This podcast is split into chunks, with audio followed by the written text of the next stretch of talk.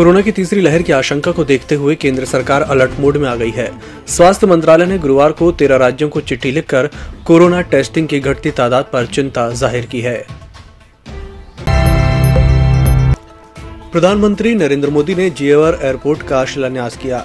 इस मौके पर मोदी ने कहा कि जेवर एयरपोर्ट कनेक्टिविटी को आसान बनाएगा, ये यूपी को अंतर्राष्ट्रीय बाजारों से सीधे कनेक्ट करेगा, किसान फल, सब्ज़ी, मछली को जल्दी एक्सपोर्ट कर पाएँगे। मेरठ की स्पोर्ट्स इंडस्ट्री आगरा के पेठा को विदेशी मार्केट में पहुँचने में आसानी होगी।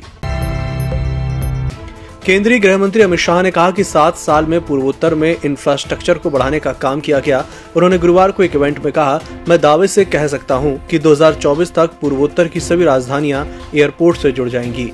आठ में से सात राज्य रेल मार्ग से जुड़े होंगे। कई राष्ट्रीय राजमार्ग बनाने का भी काम किया गया है। फेसबुक ट्विटर जैसी सोशल मीडिया का भारतीय यूज़र्स के डेटा को गलत तरीके से इस्तेमाल करने की खबर आए दिन आती रहती है। इसी को देखते हुए भारतीय संसदीय पैनल ने सोशल मीडिया प्लेटफॉर्म की देखरेख और उनके मनमाने रवैये को रोकने के लिए एक रेगुलेटरी बॉडी बनाने की सिफारिश की है। भारत के विदेश मंत्री एस जयशंकर शुक्रवार को रूस, भारत और चीन के विदेश मंत्रियों के एक साथ होने वाली 18वीं वर्चुअल मीटिंग की अध्यक्षता करेंगे। विदेश मंत्रालय के मुताबिक तीनों देश के विदेश मंत्री, त्रिपक्षीय सहयोग को और मज़बूत करने के मुद्दे पर चर्चा करेंगे। पूर्वी दिल्ली से भाजपा सांसद और पूर्व क्रिकेटर गौतम गंभीर को जान से मारने की धमकी दी गई है।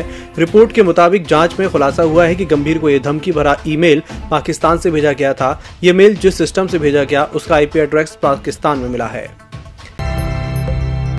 राष्ट्रीय राजधानी दिल्ली में प्रदूषण का लेवल एक बार फिर से बढ़ गया है। दिल्ली के पर्यावरण मंत्री गोपाल राय ने कहा कि पिछले तीन चार दिनों से प्रदूषण का स्तर कम हो रहा था, लेकिन आज फिर से प्रदूषण के स्तरों में बढ़ोतरी दिख रही है। इसके मद्देनजर आज से कंस्ट्रक्शन का काम रोका जा रहा है, साथ ही मजदूरों को आर्थिक मदद दी जाएगी।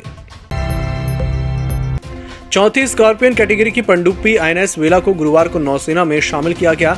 मुंबई के नौसेना डाकयार्ड में भारतीय नौसेना के प्रमुख एडमिरल करमबीर सिंह की उपस्थिति में ये सेना का हिस्सा बना रहा।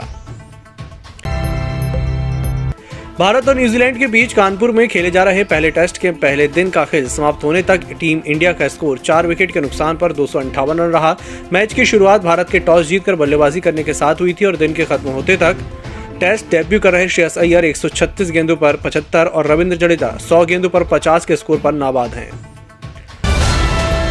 E M S e TV के यूट्यूब चैनल को सब्सक्राइब करें और बेल आइकन दबाएँ, साथ ही E M S news app download करें